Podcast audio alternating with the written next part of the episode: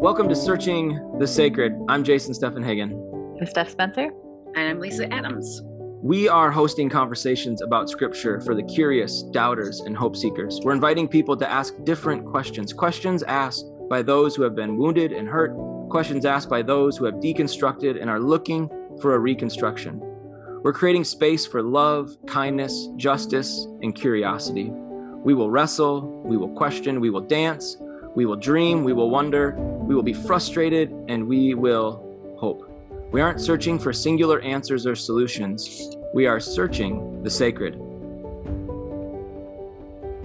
Hello, everyone, and welcome to Searching the Sacred. We are excited that you are joining us after a long series on the book of Ruth. We are diving into the Lenten journey and specifically Holy Week. And today we're going to be looking at Mark chapter 15 with Jesus on the cross. This is moments before he passes away, and Lisa is going to get us started. So, Lisa, take it away from Mark 15. Uh, this is out of the New King James Version. I'm going to read verses 33 through 39. Now, when the sixth hour had come, there was darkness over the whole land until the ninth hour. And at the ninth hour, Jesus cried out with a loud voice, saying, Eloi, Eloi, lema sabachthani, which is translated, My God, my God, why have you forsaken me? Some of those who stood by when they heard that said, Look, he's calling for Elijah. Then someone ran and filled a sponge full of sour wine, put it on a reed, and offered it to him to drink, saying, Let him alone. Let us see if Elijah will come to take him down. And Jesus cried out with a loud voice and breathed his last. Then the veil of the temple was torn in two from top to bottom. Then, when the centurion who stood opposite him saw that he cried out like this and breathed his last, he said, Truly, this man was the Son of God. Okay. We're in it today.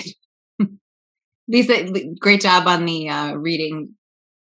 Eloi, Eloi, like that. That's always like uh, I'm curious about our listeners when you when we hit things that haven't been translated. Yeah, where they come from. How are you saying them? There's like a bump. I did research it a little bit to get a few different uh, ways that people pronounce it. It was never the way that I normally pronounce it, so you did great. Right, wrong, in between. It's all good. Just do it confidently. That's right. I, am curious just what pops up for us when we're in this section of scripture. There's usually feelings, history, questions. What's there as a starting point? I think for me, there's like, there's the two things of like this being something that I've heard so often growing up in church, like all my life, you know, and every year there's an Easter, every year there's a Good Friday, every year there's, you know, some sermon series leading up to Easter where we're probably going to be talking about Jesus dying on the cross. And this is one of the pivotal moments. And so we, you know, there's many others, you know, where Jesus turns to John and, you know, and Mary and talks about them taking care of each other. And there's, there's these other moments on the cross that we can point to, but this is also one of those seminal ones that, that seems to be one of the more painful ones. And so sometimes I hear it and I'm like, okay, yeah, I've heard that before. But then other times I hear it and I'm like, woof, there's so much happening in those five verses or six verses, whatever that that Lisa read, where I mean, we have Jesus crying out. He's quoting something. What's he quoting? Why is that significant? We have um, the veil being torn. What's the significance of that? We have the centurion talking about being the son of God. Now, we could either just blow that off as like a no big deal, like, oh, yeah, sure, of course he's the son of God.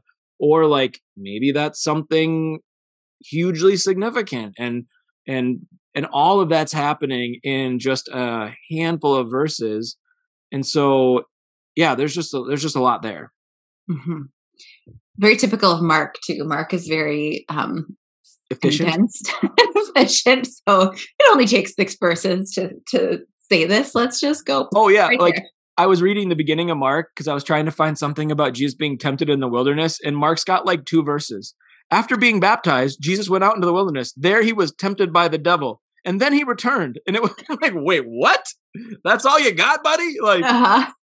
Come on. Which th- that I mean, that's maybe even a place to start is to notice sometimes we've been in traditions where where we feel nervous when the gospels don't line up with each other when mark and matthew and luke and john's accounts are different. One of the things we've been doing in 40 orchards during lent is we've been saying what if what if we actually lean into the ways they're different and say these are four different perspectives on who Jesus was and what he did, how he lived, what the significance of those things were, and the differences in storytelling can actually be important for us to notice and to to lean into instead of trying to make it all sync up, which sometimes we've felt nervous when it doesn't sync up. Um, so succinct this uh saying it in six verses is one of the things that makes Mark unique in his perspective. Okay, so let me ask the question. I know you're normally the question asker, but like if you were to like put Mark in like a not a box, but if you were to try to like say, okay, what are some of the main themes for the book of Mark that we that may play a role in what we're hearing here? What are some of those themes that we should be like catching because we're we're not in gospel land, we're in Mark land, you know, like we're diving specifically into that. So maybe what are what are some themes that the two of you are just instantly picking up because it's it's Mark saying it, not someone else? Well, I think I don't know if it's particular to Mark. It's just for me when I read it, I try to think of like where are the allusions to the Older Testament? Like where do I like where do I where is maybe something I don't know for sure, but I feel like there's something that could be there. so I like it's interesting that um there's darkness over the land for three hours. Like I know there's some significance with three, but that feels like that's significant. Like that's drawing, like that's just an interesting detail for Mark, who doesn't use a lot of words. That's an interesting detail to really make sure that we're keyed into there's something happening there. Um, I think I I'm a little bit curious about Elijah. Like, what what's the deal with Elijah here? Mm-hmm. Um, it feels it feels a little weird. Um, probably because I don't pre 40 orchards, I would have not been able to tell you anything about Elijah other than it sounds a lot like Elisha. And then I never am quite sure which one's which. like that, like to be honest, like my traditions just didn't really like nail that in. Mm-hmm. Um, and then there's something about um I think at some point I read this. So I am not saying that this like I think I read something about like the language that Mark uses in the very end with the temple like the veil being torn and son of God is very has some um glimmerings of the baptism of Jesus where the heaven mm. Like is torn like the heavens open and mm. the spirit descends. So like there's something kind of interesting to think about that too of um why might Mark be pulling on similar language from the baptism to the crucifixion? Mm-hmm. Oh, that's interesting. Those are the things that are kind of rumbling. Well, that that makes that's actually really interesting. And we don't need to dwell on this, but like that that raises a question for me, or like a, a wondering, because there are some scholars that when you read the baptism account, you don't know who can hear what. Like we don't know if Jesus is the only one that hears the voice from heaven, mm. um, or if it's if it's everybody around there that hears it and if it is just jesus hearing you are my beloved son in whom i am well pleased like that is a very beautiful intimate moment of calling of you know presence and all that good stuff and it's really beautiful but the tearing of the veil in the temple is a very public thing. And so it's almost like we have a private calling of jesus and now we have a very public um everybody's has access to this intimate space with the divine right? Because we're we're now the holy of holies is open to to everyone in a way. Um just to affirm lisa um uh it is the greek word schizo um which which is a word i'm saying like we know that word because schism and like it that that is a word that kind of connects into english so it's to to divide to open to break to tear asunder um, and it is in Mark 110, the heavens are torn in two or opened. They're schizo. And in Luke in Mark 15, 38, the veil is schizo, torn in two. So we have the same word mm. um, being used in both of those um, circumstances. And I think when, when I think about what Mark is doing, I think I I think about his succinctness and it makes me pay attention to when he's giving detail, exactly like Lisa said, that it's less to me about the themes that he's sharing as a whole, because that's I don't know. I think I think themes are a little debatable. I think a little bit more about that style. Like if he is normally succinct, then when he gives a detail that should catch us, why is he giving that detail? Why does that detail matter to him? Because he is told the whole temptation in the wilderness in two verses. So when he's saying things like what time it was, when he's saying things like using the same word to connect, like what's of importance to him there. I'd love to start in verse 33 with this darkness piece and to think about different ways that we can understand darkness and why darkness is happening there. So it's it's from the sixth hour to the ninth hour, which is from noon to three o'clock, um, essentially. But so if the language that's being used there is sixth hour to ninth hour, but between noon and 3 p.m. it gets dark. Maybe we can start with how have we heard it described? Like, what are different things you've heard people say about the darkness? Have you heard people say things about the darkness? Or do we not talk about it? I mean, I, I, the only thing I can really remember is when I was a kid and I was hearing like, you know, God was upset and sad with what was happening to God's son. So God made the world dark to basically reflect the mood that God was in. Saying it out loud as an adult, I'm like, hmm, like moody god okay. Like i just don't know if that really flies. Maybe i mean like hey like yeah. I don't know. We're all made in god's image and i'm as moody as the rest of them so sure. Um but i just don't uh, to me there's like a i don't know. Lisa what do you got? Well i well what i was thinking about i mean as you're talking about it, i was like oh yeah it's interesting because like in my head like the picture the images that i've created in my head from the hearing the story is that Jesus is like on the cross at night. It is dark. Like there is something about darkness in it, but I don't think I've ever thought about it being like it's from noon to three.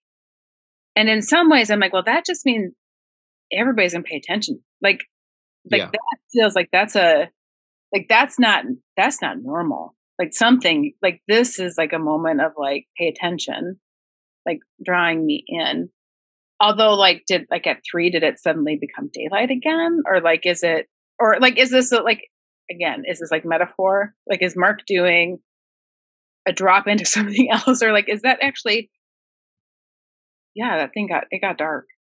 Mm-hmm. you know it, it feels like something that should be in the book of john to be honest because john's much more theological and like mystical in a way because it sounds like a very like all of creation is in rhythm with the Christ. And when the Christ is being crucified, all of creation is like dying with Christ or something. And so it, it feels like it should be in like the book of John, but here it is in Mark. And so I, I, I think I naturally go to a more mystical theological space of like, okay, is there something about all of creation hums with what God is up to and is trying to move towards restoration and grace? And yet here's this cataclysmic moment where like pure love is being crucified and so creation itself is like like the rocks crying out in a way it's like no you know like no like what are you doing?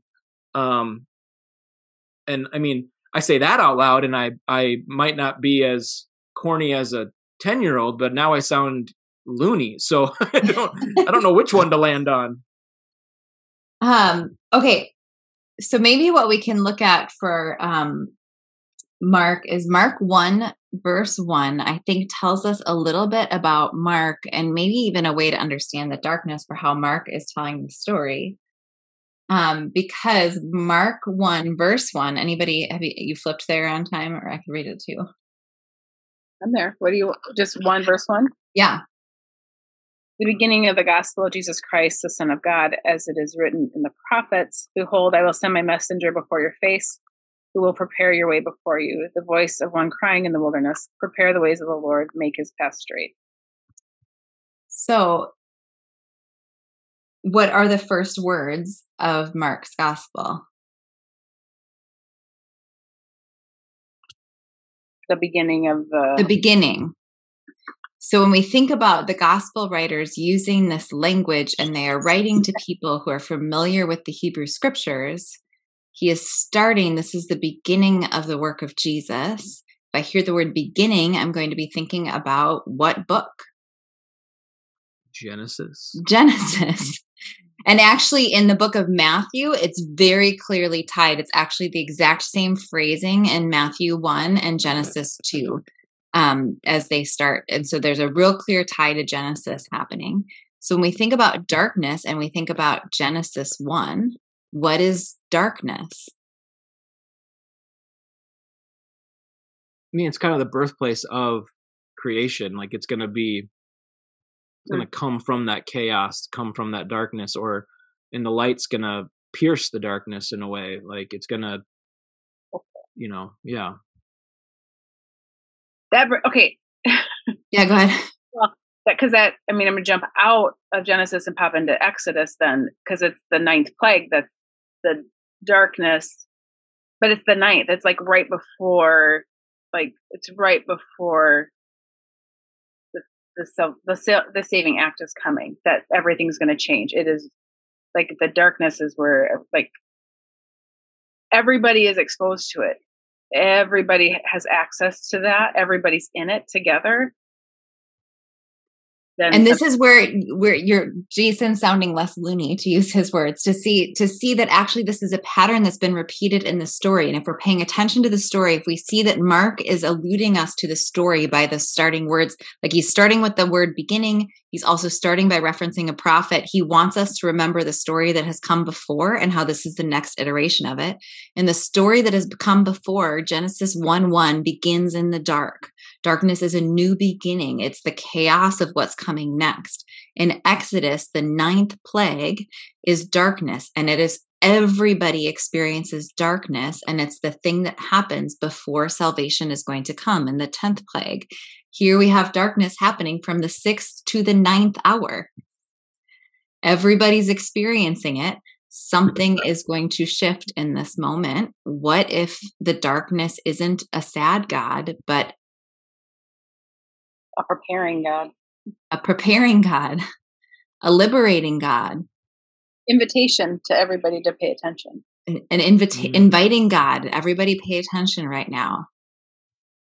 Yeah, something's happening here. Yeah. Yeah, I mean, and I think that's like you know some some and this is maybe moving us off topic for a second but i think that's one of the things that people have asked like well could jesus have died in a different way and still been done what what took place? Or could you know could christ really be the, the savior and the salvation without the cross? Could it have been a different type of death? And there's something there's something and this sounds like the wrong word but spectacular about a crucifixion. There's something like you're being put on notice like literally, there's a notice above you. You're on the roadway from one place to the other to tell people to not be like this. You know, like it, it's um there's there's such a focal point that um I think at some level the crucifixion forces us to pay attention because it is a crucifixion. Not to say that those weren't common at that time, because unfortunately they were, but mm-hmm. there is something notable about it. It wasn't just some other form of death. It was this form of death. Mm-hmm. and and the question is what in it are we paying attention to perhaps? Or that's at least one question It. Like what are we what are we being invited to see?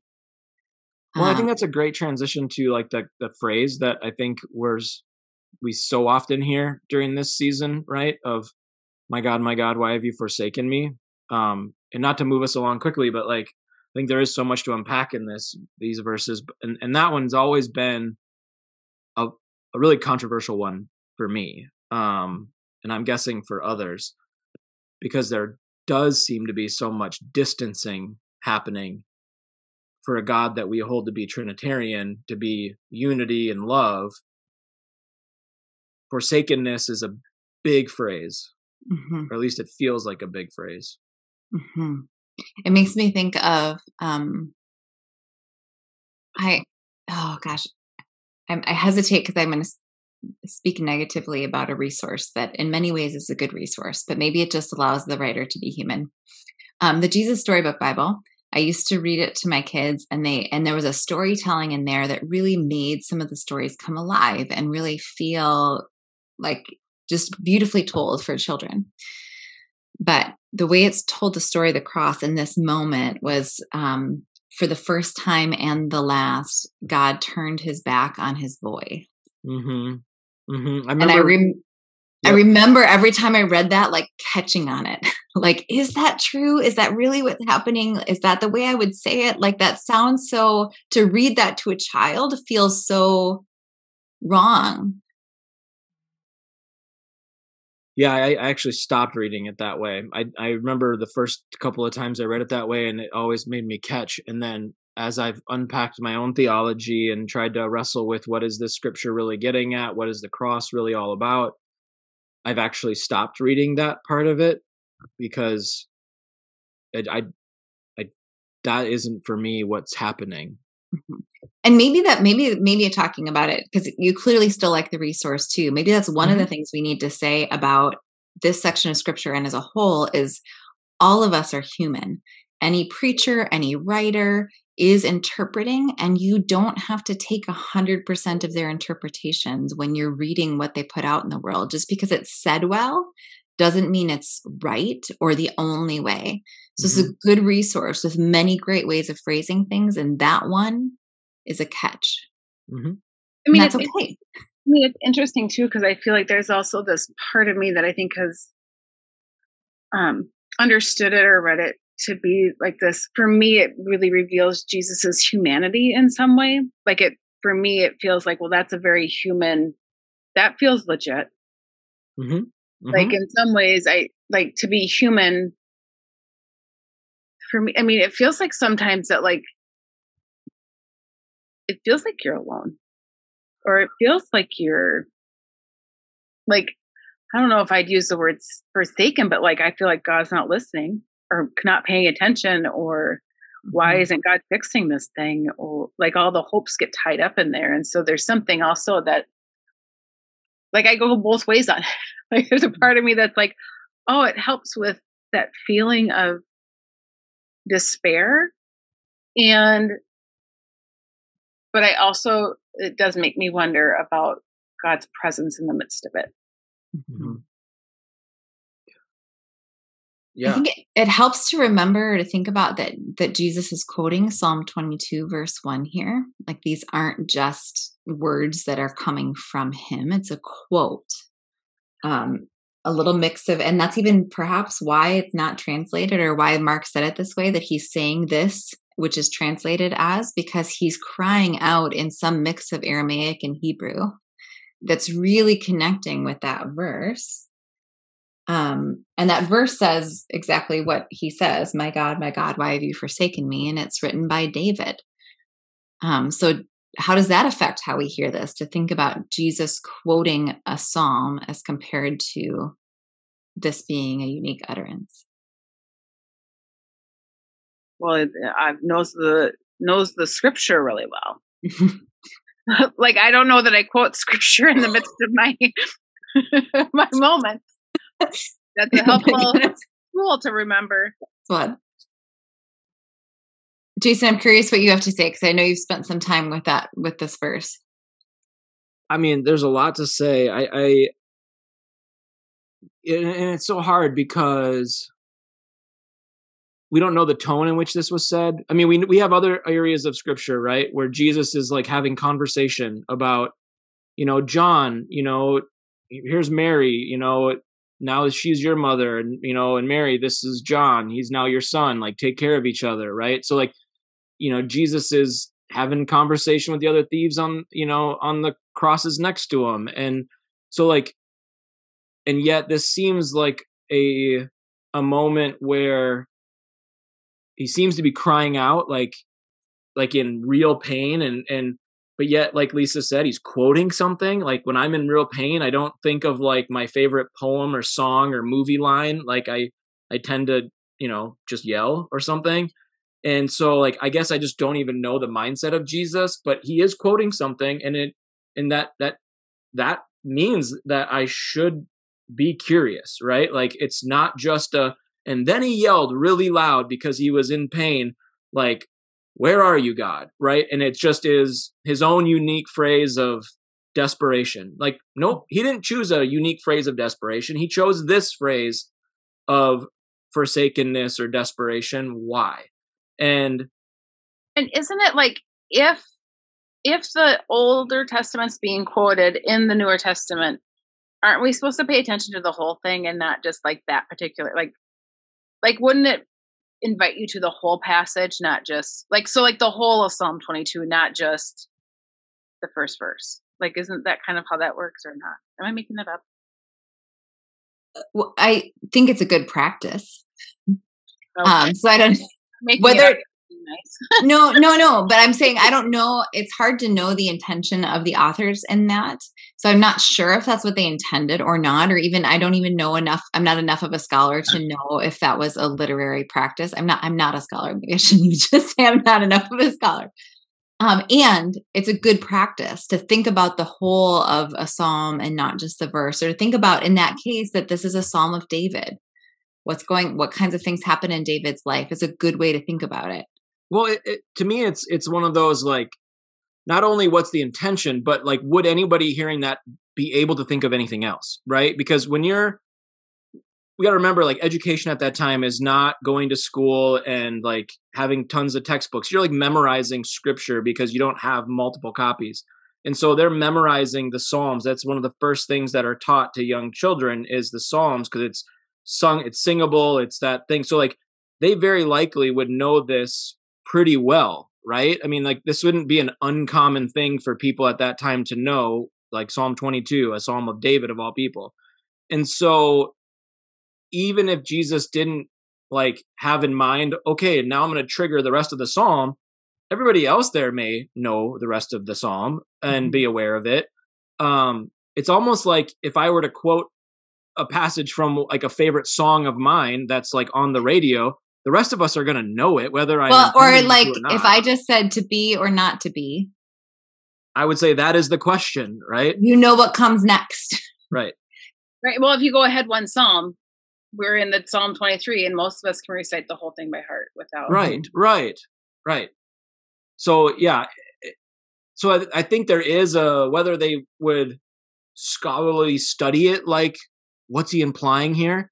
I think they naturally would know what that psalm is about. And what that psalm is actually about isn't isn't abandonment and forsakenness. It's actually the opposite. That psalm is a psalm of presence and a psalm of promise. It's not a psalm of i've been forgotten and will never be redeemed again. Let me read verses 1 through 5 and then say more about that jason. Okay.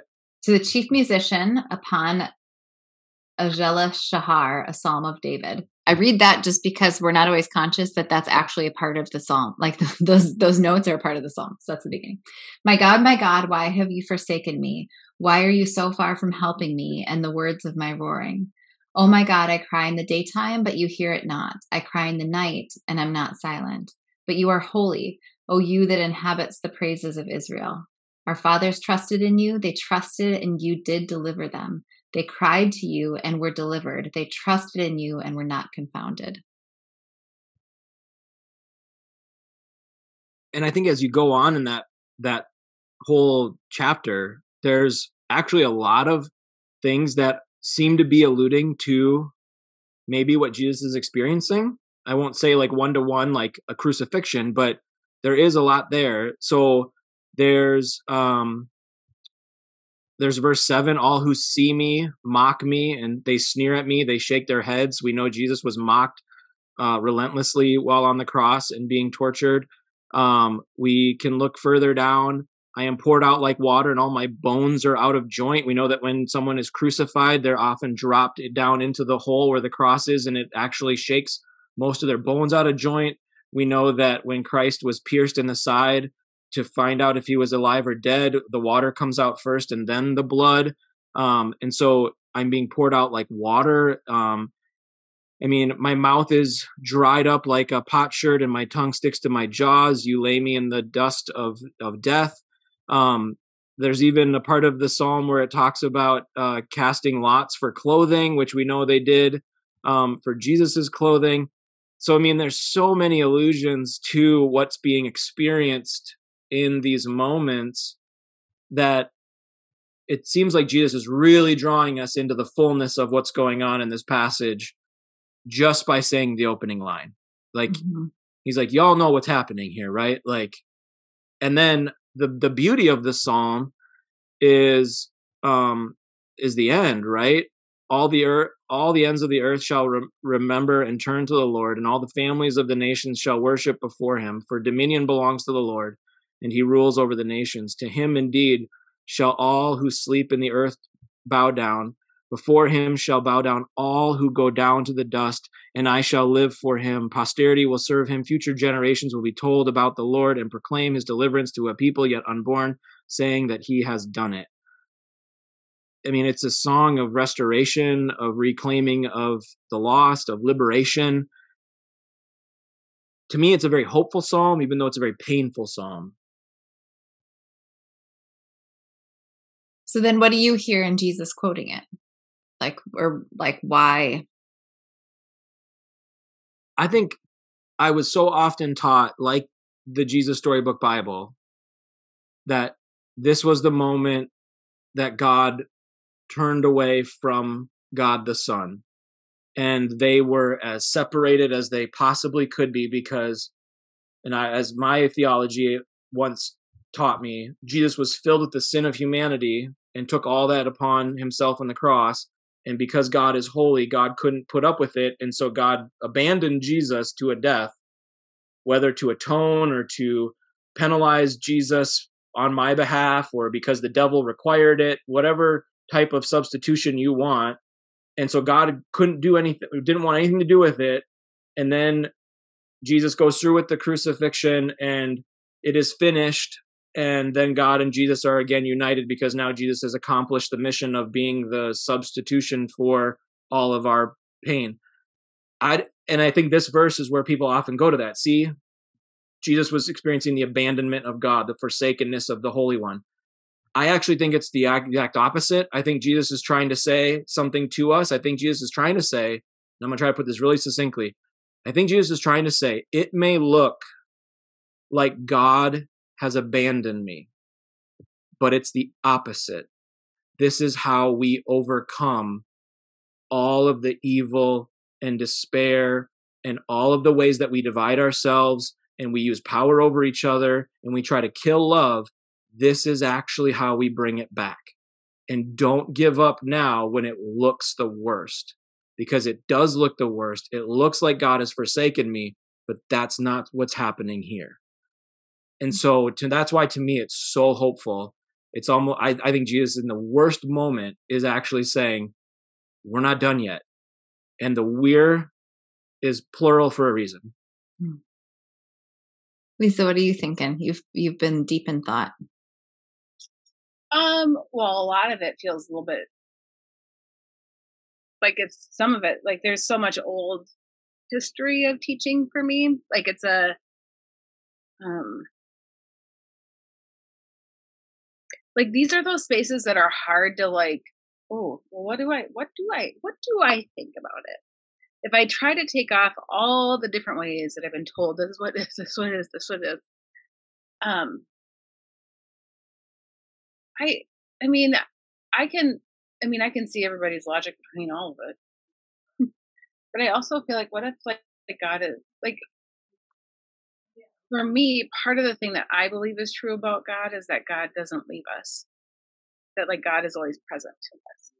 That's part of the that's part of who God is in my in my belief set. And so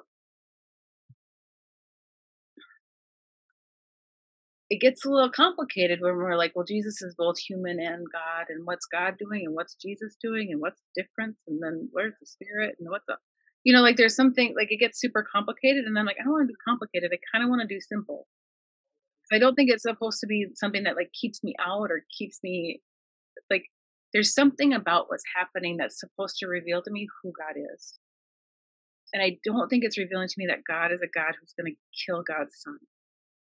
and that's what feels like a lot of the old theology was is that that's like god loved me so much he would kill his son to do that and that doesn't feel good like i that's not who i want god to be that's i don't want to that's not a god that i want to hang out with that i want to be in relationship with that doesn't feel safe that feels risky and so in some ways it's like all those things start to kind of wrestle around in there of like oh, what do I actually think about who God is? Like, I sometimes it's like I read the text and let the text speak to you, and other times it's like take what you believe to be true about God and set that in front of the text and then read the text. Mm-hmm. Like sometimes I have to practice doing both to kind of see where where the landing strip is. Mm-hmm. um, but I I like the idea that Jesus is reminding us of like that it might look, it might feel like forsakenness. There's more.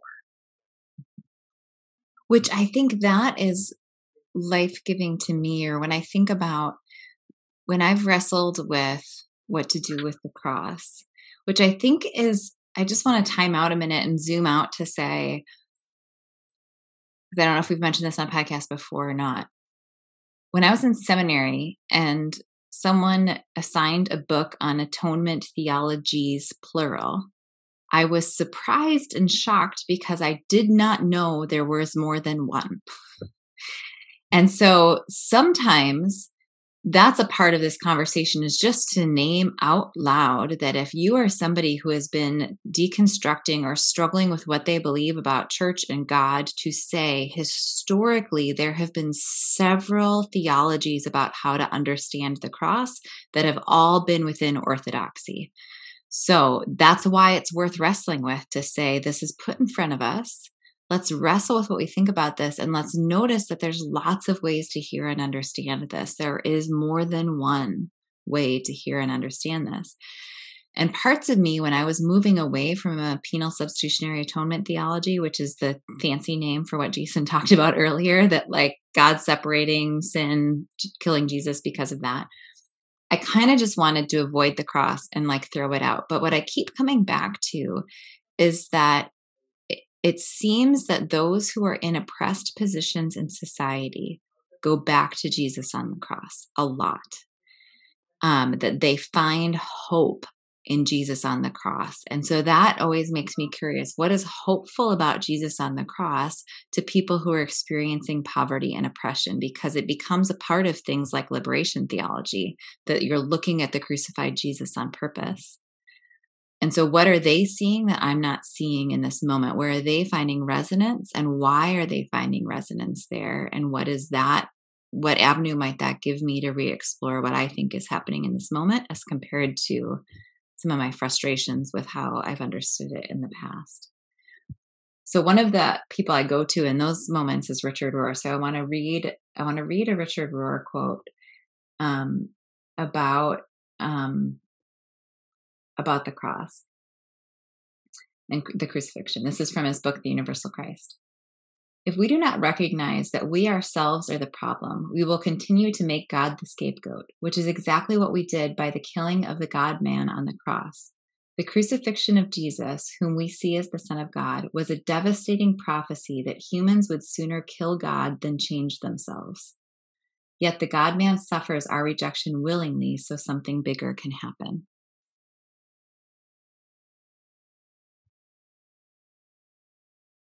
Yeah, I think elsewhere he says that Jesus was the scapegoat to end scapegoating, to show the fallacy of that mo- that method for how we do, like how we negotiate power as humans. Like it, it, it only ends up in death. Mm. Okay, say that again that scapegoating someone else for your problems for your own power putting someone else down saying they're to blame they're the problem that new way is not healthy let's go back to the old way or let's do this because they're wrong. Whenever we scapegoat another person another system another individual whatever it is we often do it for our own benefit and it typically leads to death and it ultimately leads to death because that's what power tries to do is it tries to get more power and it ends up killing everything in its path ultimately. Hmm.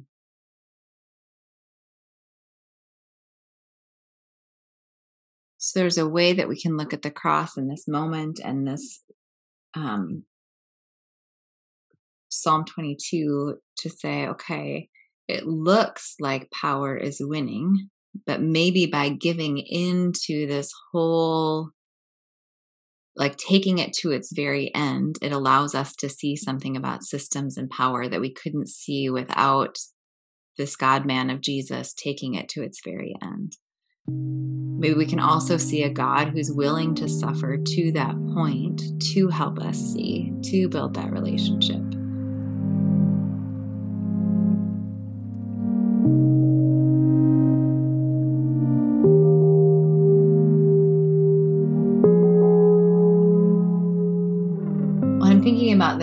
Language then of the darkness and that we already have the, the combination of the darkness with this quoting of Psalm 22 that we have this hope in the midst of the difficulty that feels like something other than a platitude. Like another, I don't know if it's another way to understand this or just a more personal, less systematic level to understand this, but like this idea that when I am in the worst of it, there can be something coming from it feels also like it could be a part of this that we have this darkness which is actually what happens at the beginning of things. We have this psalm that's talking about liberation that like it looks bad right now and it authentically feels bad. Like jesus crying out these words is an authentic this is really really hard. And there's a hope being shown at the same time that's not a sugar coated kind of hope. It's like a I wonder if it's giving us things to cling to about how this world functions. Like we can, there's something deeper we can hold. Well, even beyond this this world, too. Like it's a, it feels like both and. Like there's, like this is not the end. Death is not is not the worst thing. That's that's that's not the worst thing. No matter how we're holding that, that there is, um, like that's the beginning of it like I, it feels a little bit like I, God, this is such a dance. I, this is why these things get hard because you're like, what am I saying that like then all about heaven? He's not trying to say that, but there's like, there's a way that sometimes, like the fear of dying, like we all, most of us are trying to not die, mm-hmm. some way, shape, or form. We're trying to make decisions that let us live. If it's the beginning, what's it? What's what's at the beginning of? Hmm. Mm. That's a great question. If this moment is the beginning, what is at the beginning of? And much like our lives, it's not instant. Mm-hmm. it's not revealed here yet. Well, I think about it like it reminds me of like honestly, I've I've heard um like they do they people talk about and study like what causes transformation in people's lives and we want it to be reading. We want it to be a ted talk. We want it to be prayer. In actuality it's suffering. There is little in life that is more transformative than suffering and it's the weird stuff where you don't want to prescribe to someone else's life that what they really need to go through is some suffering and change but like when you ask people in hindsight to tell their stories and what caused this thing in you to be birthed, why are you the way you are? Most people that inspire us have had some sort of suffering in their life that has been a part of birthing that part of themselves. What do we do with that? That feels complicated to say, right? Because I don't want that to be true. I don't want my kids to suffer. and there's something about suffering that brings new beginnings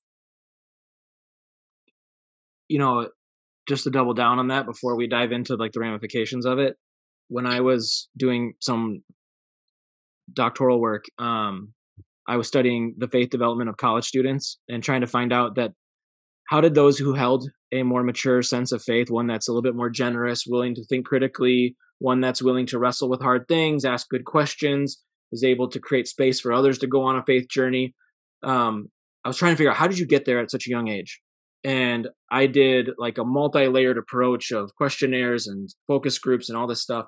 And one of the big findings was that for those that presented a more mature, nuanced sense of faith, they had all experienced some pretty major trauma and especially trauma around those who were most critical to their faith.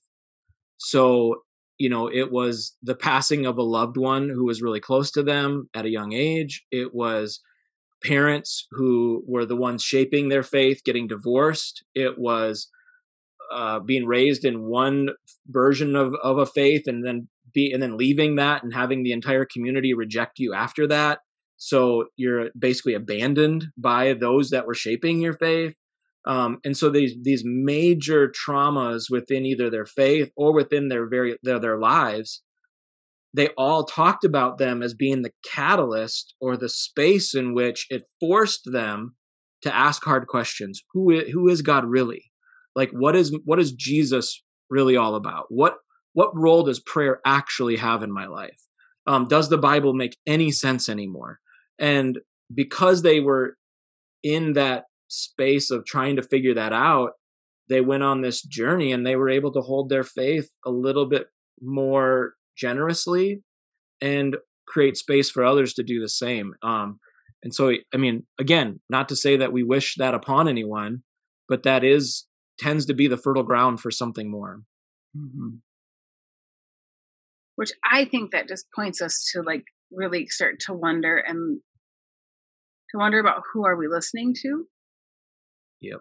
Um, because like we do learn from each other. It's probably not always the source of our deepest transformations, but in some ways, the way that um, for me, listening to like women of color and their perspectives, their theologies, their lived experiences has been the most shaping of my understanding of who God ha- is, is and the potential for that, which would make sense coming out of um, their lived experiences. Like that like who who do we know that understands suffering differently? And in particular if we're talking about losing a son like black men are killed at an exorbitant rate. A black woman is gonna like there's just some things that i feel like we don't elevate it into this space of like theological like witness to us like like those are the that's not who's in our pulpits for probably most for us here and our listeners. We're mm-hmm. predominantly pretty white. Um, we probably belong to a church that's predominantly white, and we probably have a lot of white teachers and white, white authors, and our like that. That's a dangerous place to land in trying to figure this stuff out. Not that there's not suffering amongst us, not that we don't have individual sufferings that we can relate to, and have, like there's pain but there is something unique in people for, for some folks that teach us a lot. This is live time from what Lisa was saying, and I'm going to like give a pre warning that I don't know if this is going to hold. but it's from it's the combination of what Jason and Lisa were saying here. So I wonder if if the reason that suffering is transformative is because suffering causes us to let our idea of who God was die. And if that's a part of the visual we're being given in the cross, because in verse 32, they're taunting, let the Messiah, the King of Israel, come down from the cross, save themselves. They're seeing God as a God of power. That's when it gets dark. And when it gets dark, Jesus is naming this language of forsakenness. And maybe if it's even a play to say we have to let that idea of God separate from us. We feel forsaken when we misunderstand who God is that that when we're expecting God to be a God of power who always rescues, who always saves, who always is uh, always there for, who always making our life happy, life is not that way. That idea of God has to die. And what if that's a part of what's happening in the cross? Is that idea of a power God that it always is for my benefit has to die. When that God dies, the real beginning of a life of faith begins where there is room for suffering, where there's room for the other, where love is bigger than power. And if this is a visual of letting that theology die.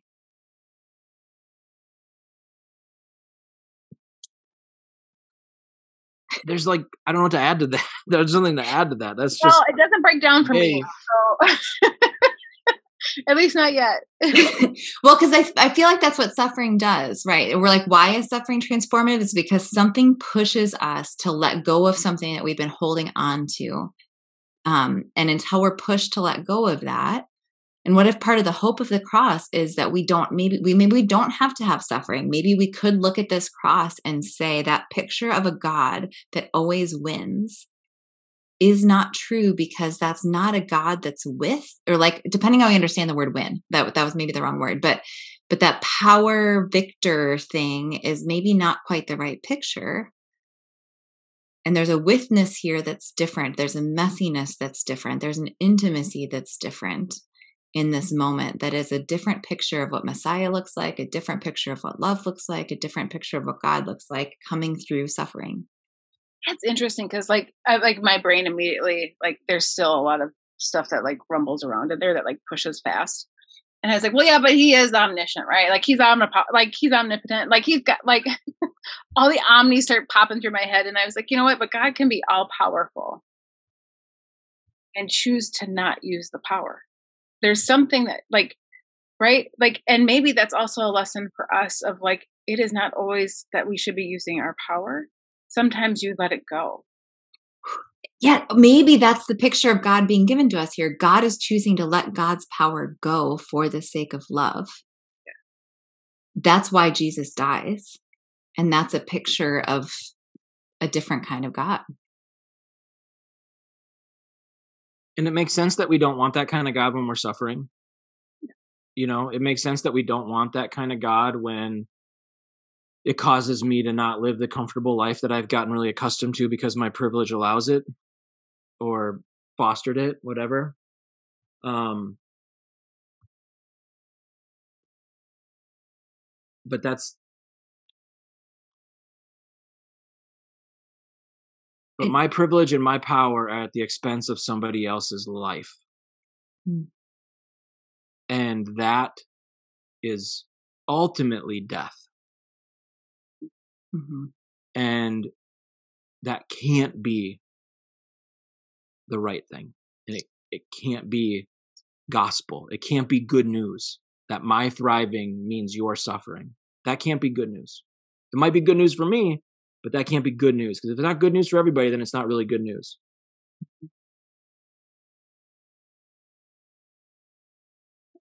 And I wonder about how that statement leads us, Jason, to the temple curtain being rent and torn. Of like Jesus dies and the temple curtain is torn as the heavens were torn in Jesus' baptism. Like what what might that connection be to this conversation we're having?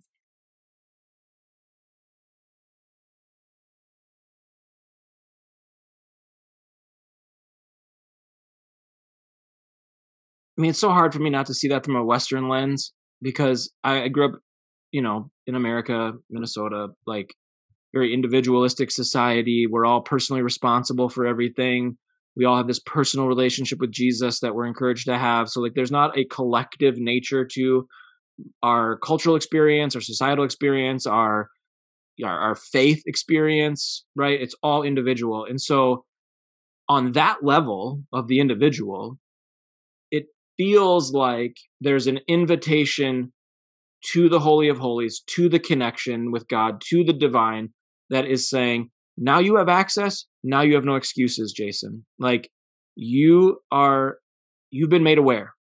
You've been made aware fully. You've, like, Christ has died. The veil has been torn. Now you have no excuse but to recognize that those with power, uh, you, you, you better be careful with it. Um, now that's a very individualistic way of seeing it um, but that's the first thing that pops into my mind.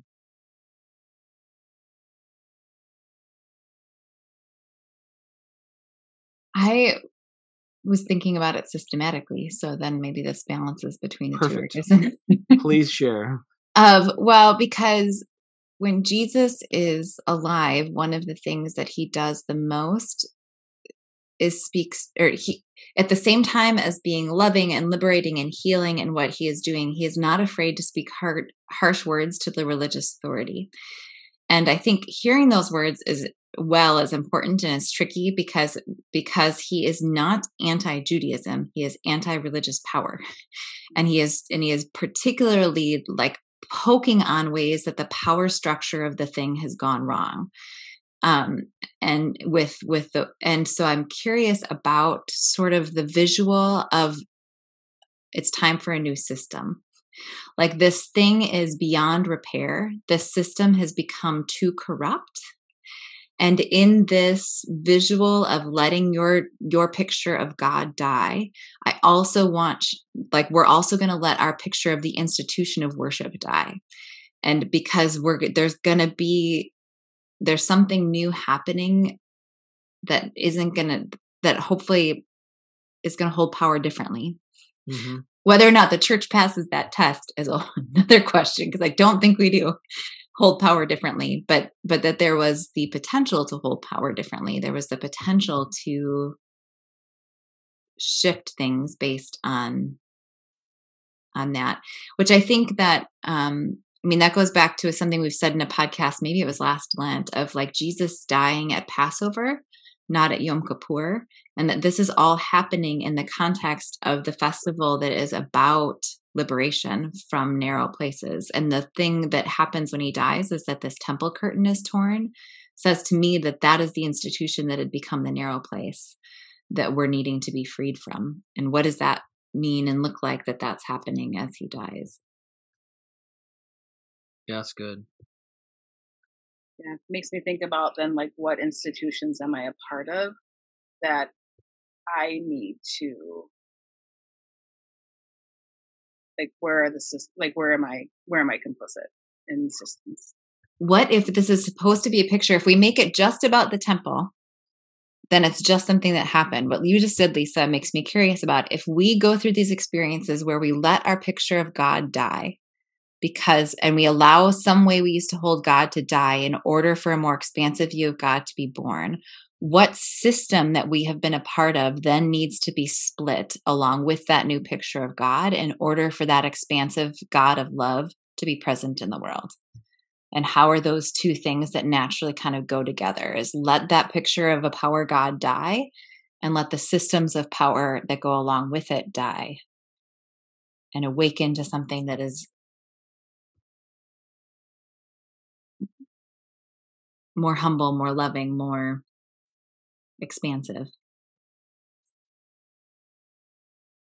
It's hard to answer what those things are that need to be split open today. I mean, it's it's easy if I don't make it about me. I guess if I just say that thing over there that I'm not a part of needs to die. Well, um, it, it's I, th- I think you're I think you're you're you're you're right. It's it's easier to point out systems that we're not a part of, but there are many systems that I know I'm a part of that are not healthy or that I'm connected to in some way, shape, or form, or benefiting from in some way, shape, or form. Like we could look at the education system and how it's tied to property taxes. Well, it's really convenient living in the suburbs, right? There's a lot more expensive homes. They uh, we can hire better, better teachers. Like suddenly the education goes up and it just it's all it's all great i'm benefiting from that my kids are benefiting from that um, what's really hard is to imagine well is there a way for this system to be different? Like how would schools get funding if it's not attached to property taxes? How could we equal that out without like i mean like i'm sure there's solutions out there and i'm not a politician to figure out how the budget works but like to me there's uh an overwhelming nature to some of this. Um and a lack of education like i just not educated enough in how government works. And i'm a commissioner for the city of new brighton and i sit on the diversity equity and inclusion commission and i don't have any idea. So like i should know this or at least have some general knowledge of it compared to my neighbor who isn't a commissioner like but anyway. So there's me just yeah. There you go. Well, I, I think what that's doing is it's inviting the wrestle. So this is like, um, there's a way that these familiar passages are about Easter in a way that makes them not about our lives. Mm. And to do what you're doing right there and say, okay, what if there's stuff for us to wrestle with in our own lives from that? what if it's not just about theology? What if it's about today? Or theology in a way that is about today, that it's not just segmented out to be about whatever my atonement theology is, but what if this is meant to be about the way I live? And it it's supposed to keep informing the way I live as I look at how God is in the world. Lisa, that made you laugh. Well, because I was thinking sometimes you just want your damn ham and Easter lily and call it a day. Like, you know, like right, like there's this like there are these things, and then I was like, well, that's just stupid. Like, right. but like we don't preach these things outside of Easter. So we actually don't get the opportunity to wrestle with it because we want to have a celebration on East like right we like we want to we like to do the jump we like to make it happy it's easter bunnies and uh, and none of that is necessary like it's not i feel like there are times where you do need some joy in some spaces but it also just means that it like so then when do you wrestle with it when do you make space to wrestle with this to think yeah. about it, to let it be okay to wonder and to ask questions about it, and to reflect in your life like, where can I make systemic changes? Maybe, I mean, where we don't have to change everything. I'm not responsible for changing everything, but like, if I just take on one thing, can I take on one thing? Can I take, mm-hmm. can I just, what, what's my thing? Mm-hmm. That can at least work towards something else yeah and, and i and i think the the connection you know to the cross and the theology piece it feels like we're getting off in this like systemic thing and how do we change this and how you know how is that connected to the cross well to me growing up the cross was always about the cross is the vehicle for being saved and so therefore you can go to heaven but the question was always like, well, what are you saved from? And the way I was always taught, you're saved from going to hell. And what are you saved to? To going to heaven. Okay, well, let's pause on that. Let's imagine that heaven isn't just this place that we go to when we die, but heaven is supposed to be this present reality that we're that we are taught to pray for, that heaven and earth are to be one, and that heaven is coming here. And so now when we ask the question, what am I saved from and what am I saved to? Well, maybe hell is a way of experiencing disconnect and power over and death right here, right now, unjust systems. Maybe that's hellish. And maybe what I'm saved to isn't just a heaven in the sweet by and by in the sky, but instead, heaven is this present reality of shalom and of harmony and of justice and of grace that's meant to permeate our present reality which would mean both individually and systemically doing really hard work. And that that is what salvation is or can be or is a version of salvation is a movement towards shalom, a movement towards, you know, grace and justice and love ultimately. Uh, to me, that is just about like is or not just um do we consider the work of faith to be ongoing action or do we consider it to be like a one and done choice and we often treat theology like a theology of the cross an easter sermon as like a it's it's already done versus however i hold this as an ongoing act in my life. Wrestling with this passage is an ongoing act in my life. Um, and that that difference of holding this is ongoing leads to those kinds of differences for that you're talking about that like this isn't just something that i have to have a correct doctrine about is actually something that seems to be meant to inform the way i live here and now. Even just in like when we think about like in Mark after Jesus is risen, the the angels say in chapter 16 do not be alarmed. You're looking for jesus of nazareth who was crucified. He has been raised. Um there's a way that we're meant to remember that jesus was crucified and that jesus has been raised as a way of an ongoing way to hold our faith not as it doesn't seem to be a doctrinal mm. thing. It seems to be more than that. Not that doctrine doesn't have a place but it seems like we're being pushed to have it be deeper than that. And so the challenge for each of us might be different then in that like how i'm holding it in an ongoing way might be different than how you're holding it in an ongoing way and how our listeners are holding it in an ongoing way. And that's okay. But are we remembering to do that? Are we remembering to return to this concept and to wrestle with how it informs our life? Mm-hmm.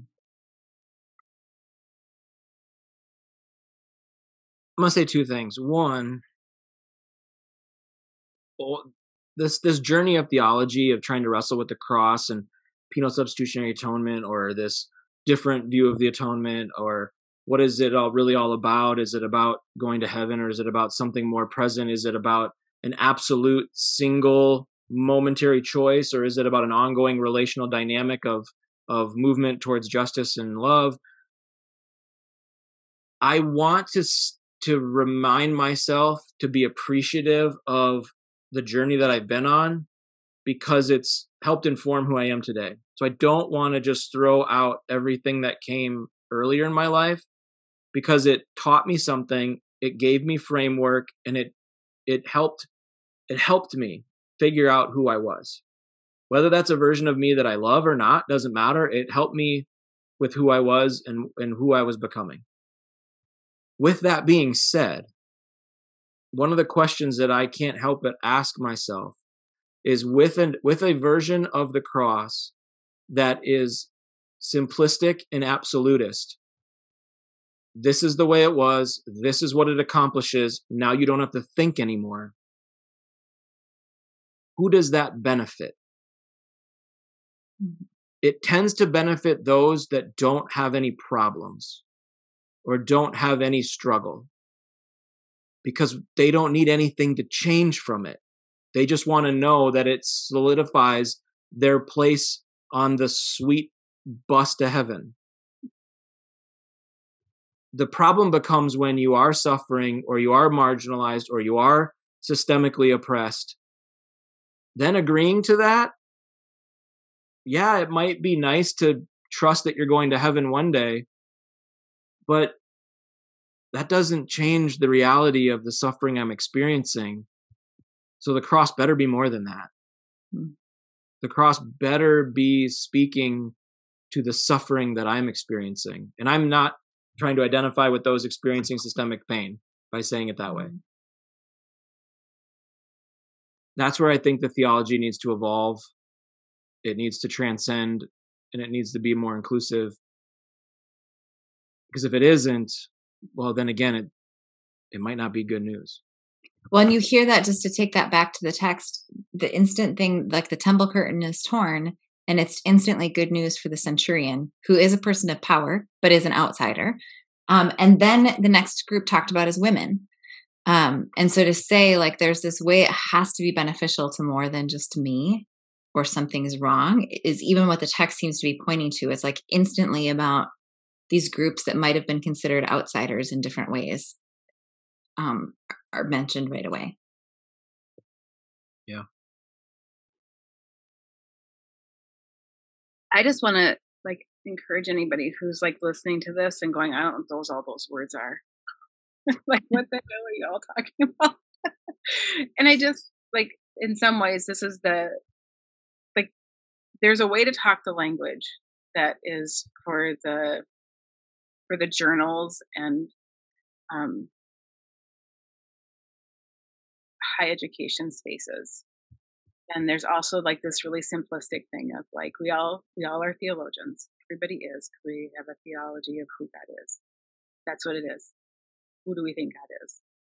And so don't think you're outside of it because the words are big sometimes when we're trying to talk about it. There's just it's just a succinct way of saying things that sometimes like all of us here have been have spent time in the halls of a seminary and so for us that that we can fall pretty quickly into some of that language. So don't feel like you're out if any of this is like like you don't have to google up the words. It's okay. Um and know that like you're you can make you can do this. Like you can come up with the things that you believe about god by reading the text and coming to something on your own.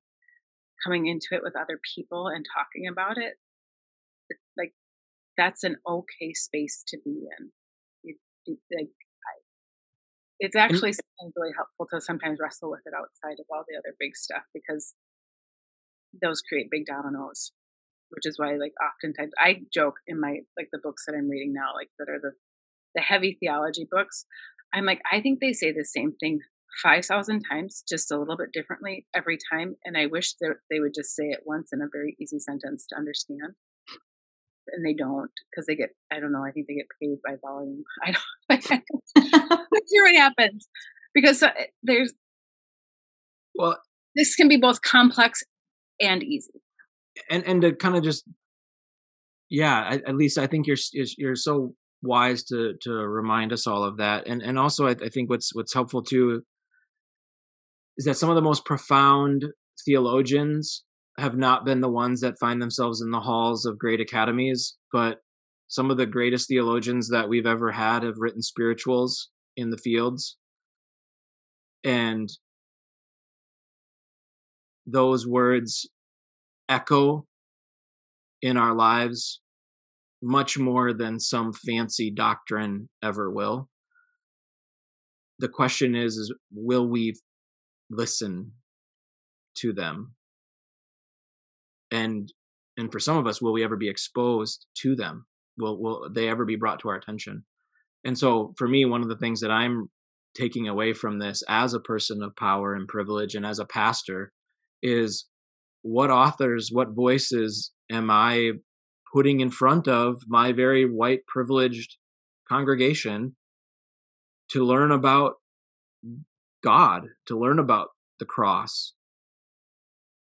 because yeah, the, on Easter they're going to hear it from a white male. But is that the only voice I'm going to bring to the conversation? It shouldn't be.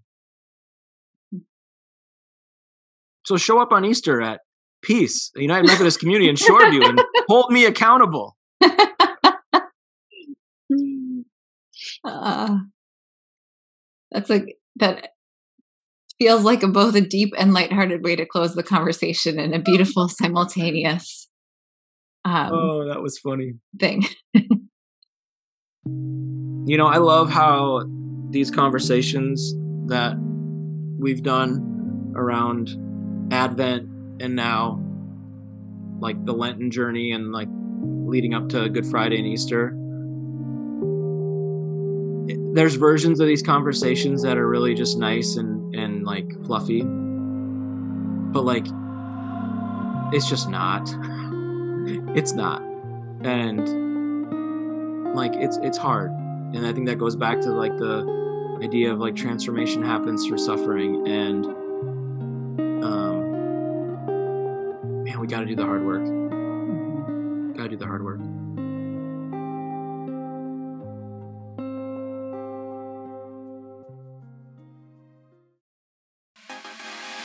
This podcast is a partnership between 40 Orchards and Processing Faith. 40 Orchards invites people to wrestle through biblical texts using the ancient Jewish concepts of Midrash. In a 40 Orchards study, every question is safe, everyone is welcome, and every voice is valued. We believe there's room for all of us. No person and no question is off limits because we know that together we can expand each other's experience of what is sacred, whole, and good. You can learn more about 40 Orchards and sign up for a study by going to 40orchards.org. That's 40orchards.org. Processing Faith is a space created by Jason Steffenhagen for people to do exactly that process their faith. It's not one thing, but more like a good recipe. It's like one part pastoral care, one part theological exploration, and one part wrestling with all the questions. You can learn more about processing faith and sign up for a free 45 minute session by going to processingfaith.com. Thanks again for joining us on Searching the Sacred.